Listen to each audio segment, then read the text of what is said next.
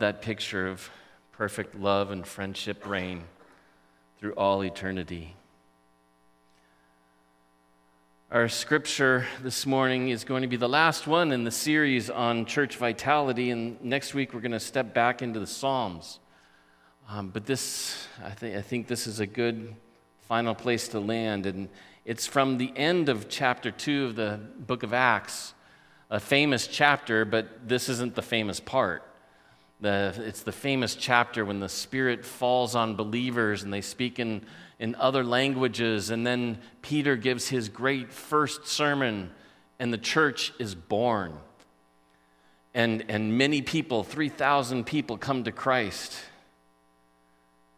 And then we have our passage.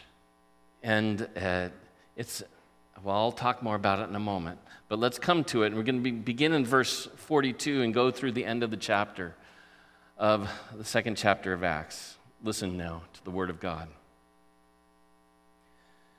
And they devoted themselves to the apostles' teaching and the fellowship, to the breaking of bread and the prayers.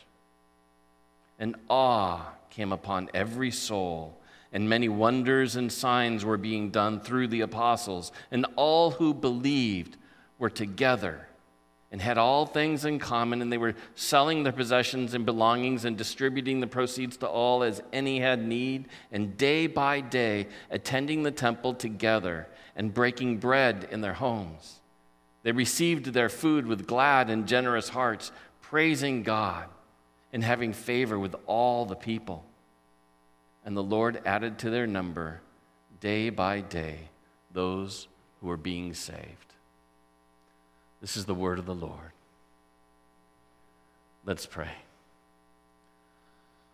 Lord, guide us as we consider your word, as we consider how you're molding us and shaping us by your word. God, guide my words, guide all of our hearts and minds as we stand before you and, and your word. We pray in Jesus' name. Amen. We are in the transition time as a church, and it, it got me thinking. I, I, I grew up in a nautically themed home.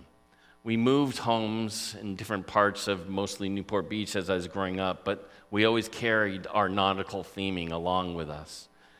And it was decorated with, well, all sorts of things paintings of ships, models of ships, sailors' wools, ship things all around us, but there was one thing that was always in the way. And uh, most of the time, we stored it on the middle of a, a, a, little game table that we used often. And so we were always just having to move this thing out of the way. And it was a box about this big. And, uh, and it was heavy because inside of it, it had a, a brass sextant. And, and those things, they, they were used for navigating by the stars and the sun uh, and, and figuring out where they were while they're out on the open sea. And they'd be out there in the middle of the ocean and they'd pull these things out and they'd figure out where they were and, and what direction they needed to go from there. That's what we're doing right now as a church there are times when you're going along and you need to, to stop for a moment and think about where you've come from, figure out where you are, and, and point a direction to go from there and decide the path. How, you, how are you going to get there? So, so let's start as we look at the picture, and let's start with the biggest picture possible the world map, so to speak, of where we are at as a church and as believers. We stand in the middle of a worldwide church of followers of Jesus. God is at work all around us to the far edges of the world and at home right here. And we stand also in the middle of a story the story of the church of, of believers through time, be, between Adam and the faithful of the Old Testament times between Jesus' ascension and Pentecost when the church was born and the end. And we're in the middle of that story right now. our congregation is a part of this bigger picture. Even as we have our own history, think of the cloud of witnesses who have been part of New Hope and First Presbyterian Church Renton, part of this fellowship all the way back to Whitworth, its founder. Many of you have walked away, were part of the church when we walked away from a previous denomination and, and the building and, and built this one.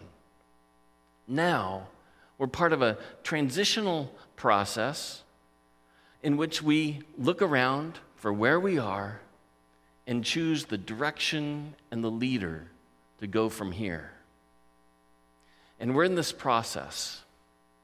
And, and having gone through meeting many of you and turning over every stone to be very honest about where we're at and, and, and doing some work of reconciliation, knowing that there's always more of that to do ahead. We're not done with that, but we're also beginning to look forward.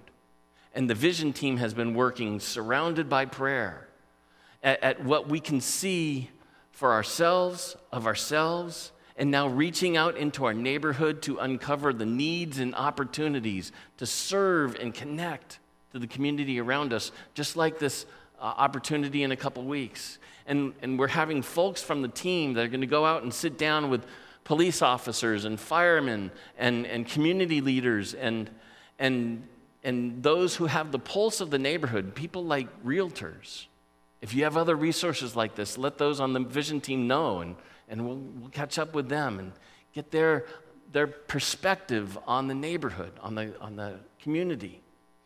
And I'm hoping, I'm not promising, but hoping that we'll have a, our report to the session and the congregation in September.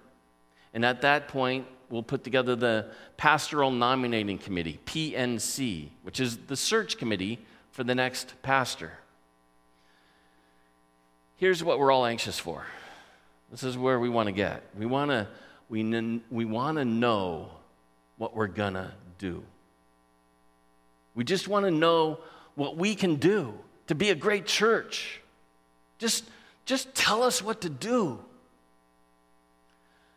Today's scripture describes the early church, really the, the first church. And from the very beginning, this is what they did. The book of Acts tells amazing stories of the work of God building his church after Jesus' resurrection. It begins with his ascension in chapter 1 right into the birth of the church at Pentecost in chapter 2 up to our passage today.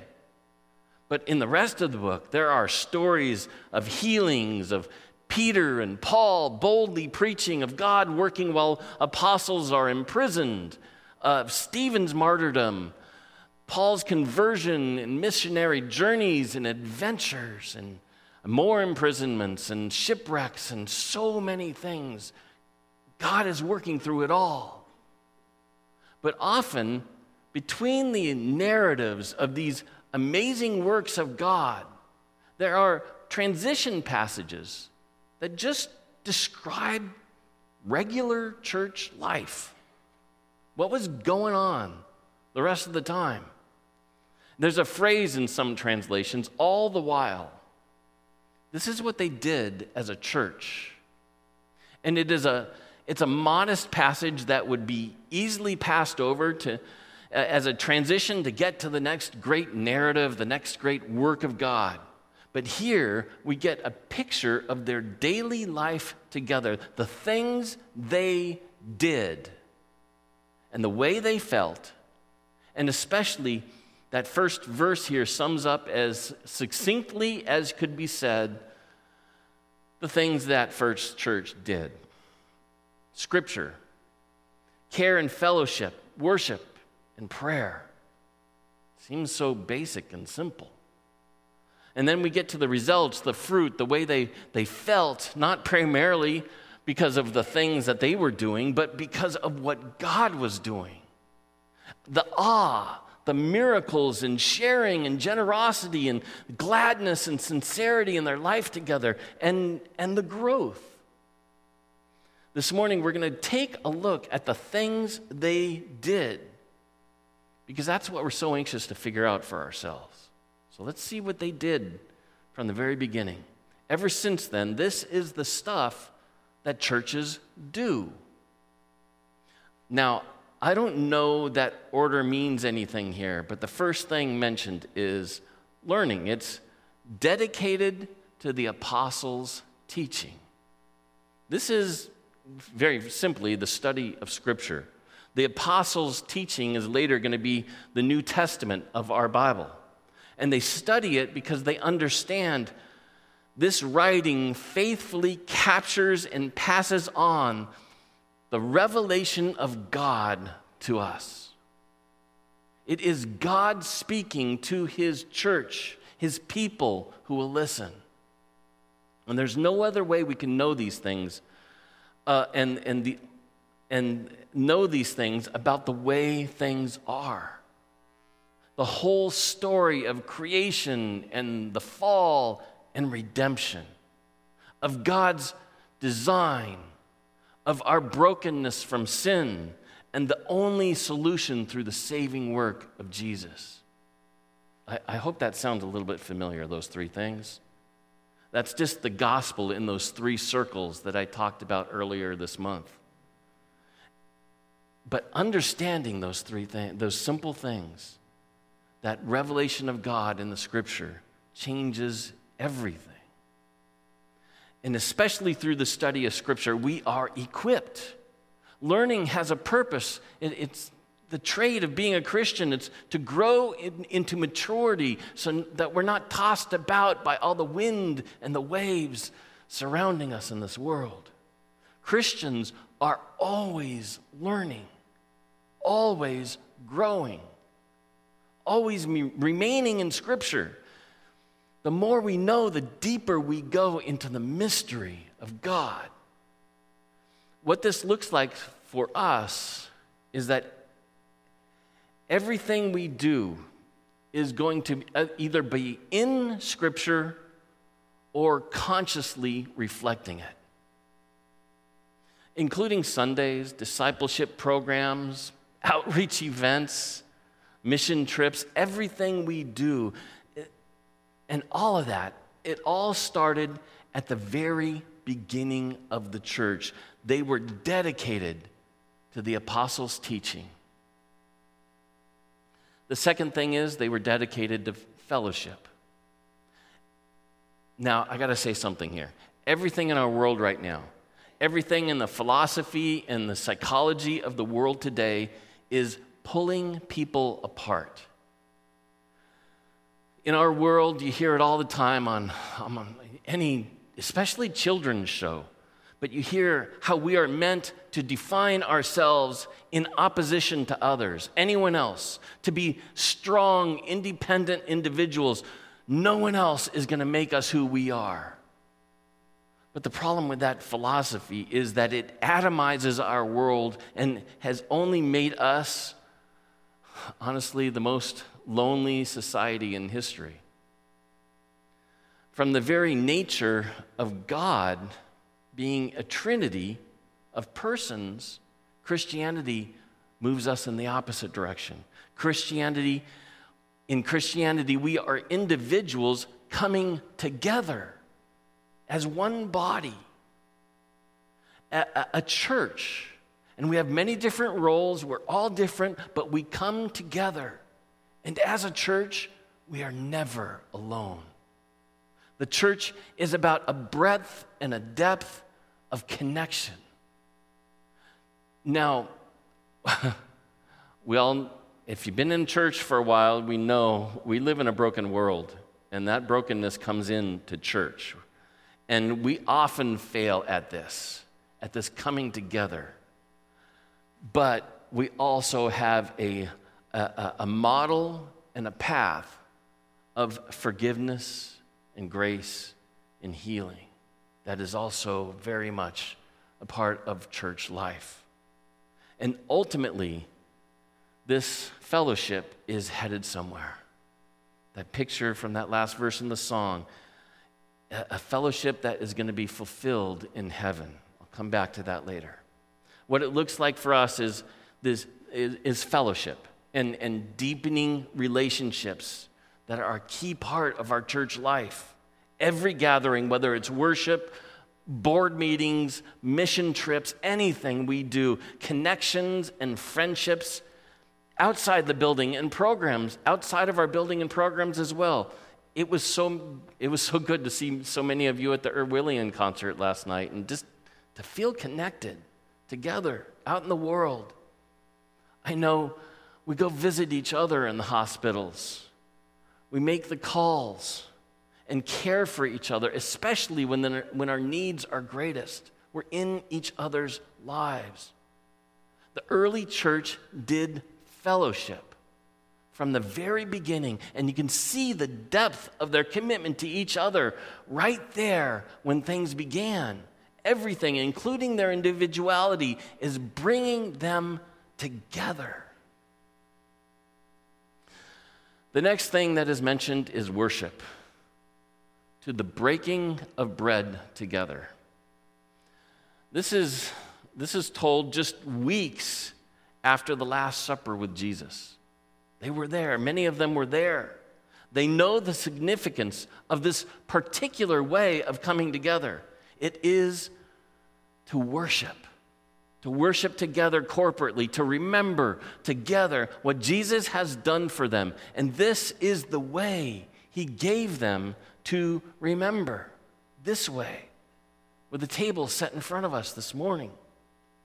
And, and it reflects everything else we do in corporate worship as well, where together we express our satisfaction with God and dependence upon Him and our longing for Him where we don't have Him.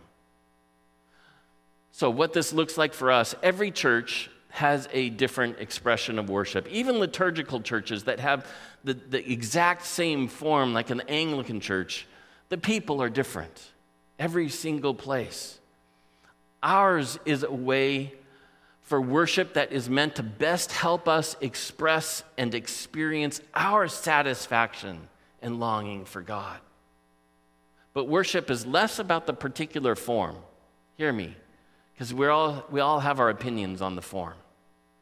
But worship is less about the particular form and more about the heart of each person toward God. For this is our opportunity to express ourselves to God. And, and what He sees is our hearts. I don't think He's too concerned about whether that last song really should have been Blessed Be the Tie That Binds. What we have every time we come together for corporate worship is the opportunity to pour our hearts out to Him.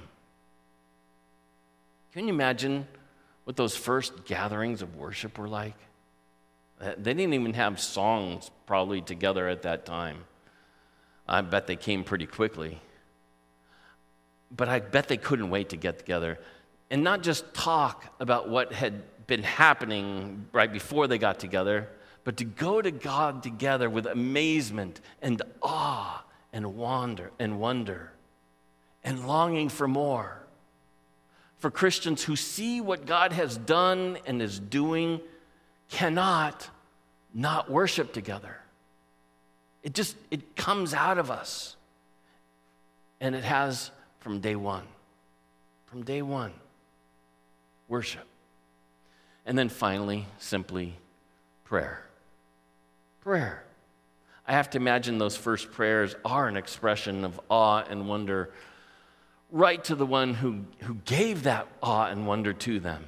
They, they had to be in awe of God giving people different languages to speak that those around the empire understood. And, and Peter's first sermon, making sense of all that had just happened in the previous weeks, with Jesus. Our prayer is an expression of trust right to the one we're trusting, both when we're grateful for something and in awe of what God is doing, but also when we're suffering or bearing another's suffering. Either one, we take it to God because we are trusting Him with all of it, or even just trying to. This again is something Christians in relationship cannot not do.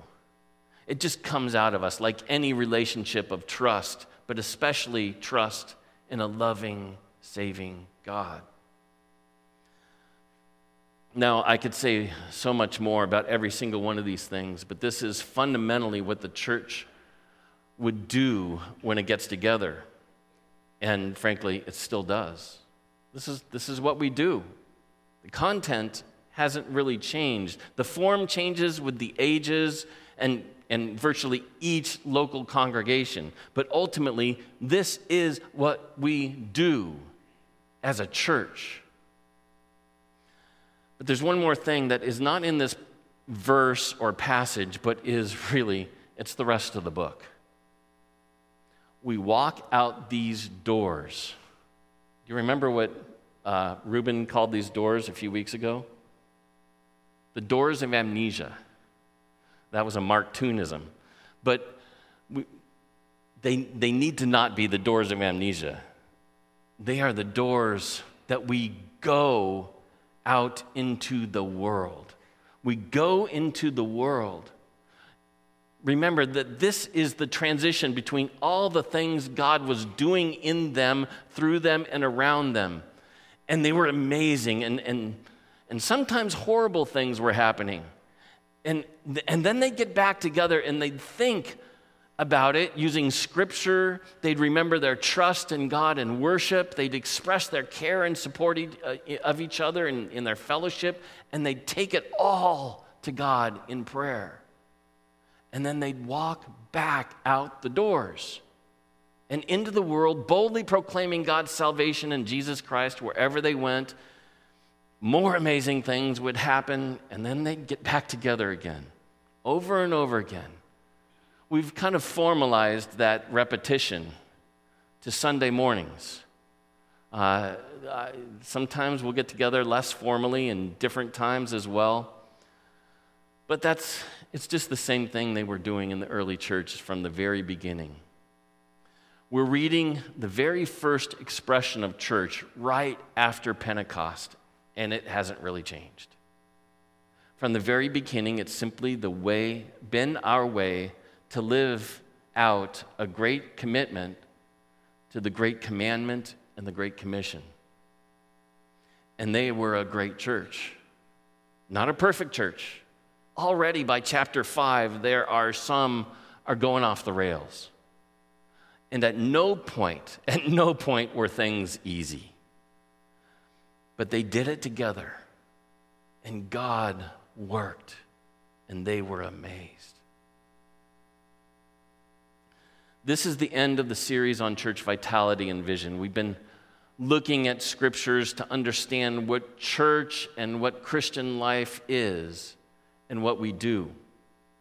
It's both simple and deep, like a, like a wading pool safe for an infant and an ocean that an elephant can drown in.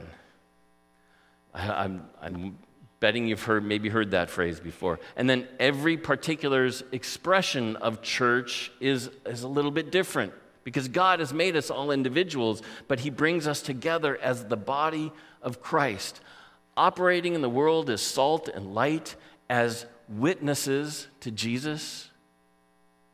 We're working on pursuing god's leading together for our particular expression of church here between kent and renton and we know whatever it is, it will be about loving God, loving our neighbor, and going into the world as witnesses to make disciples. And will be a fellowship of people of the word, worshiping and praying.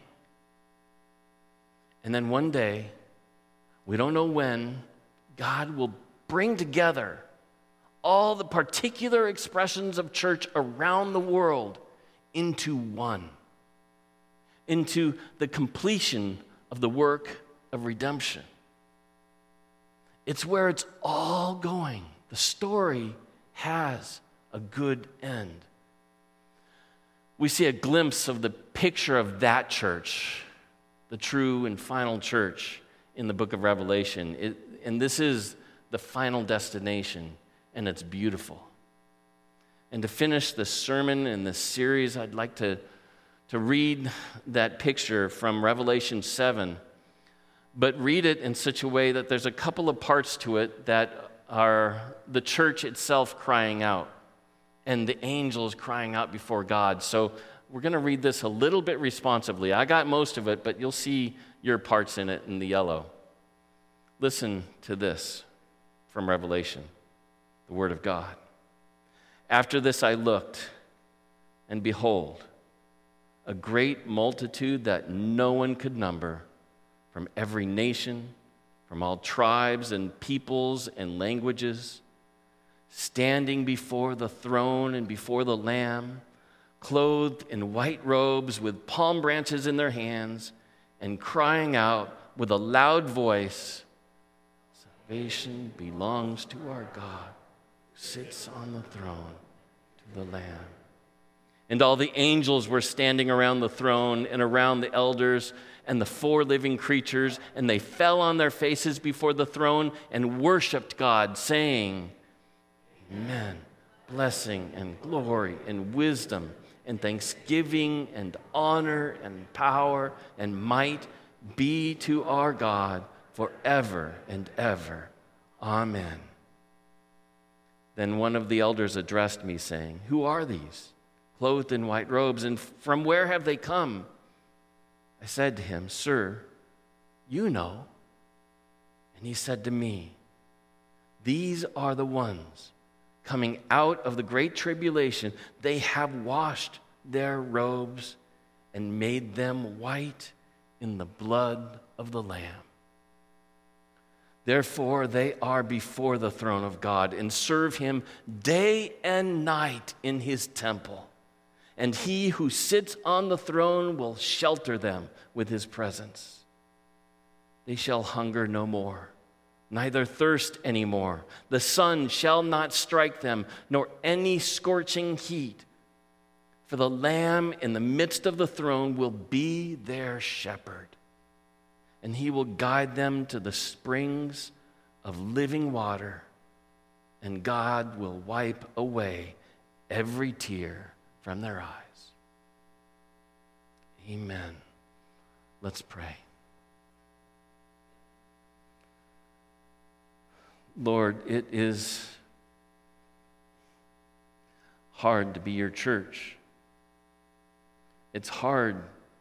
Um, it's hard in a world where everything is pulling us apart and telling us to be just our own individual, to come together. But Lord, we pray that your Spirit would work in believers and draw us together in your name and with your leading to be your church.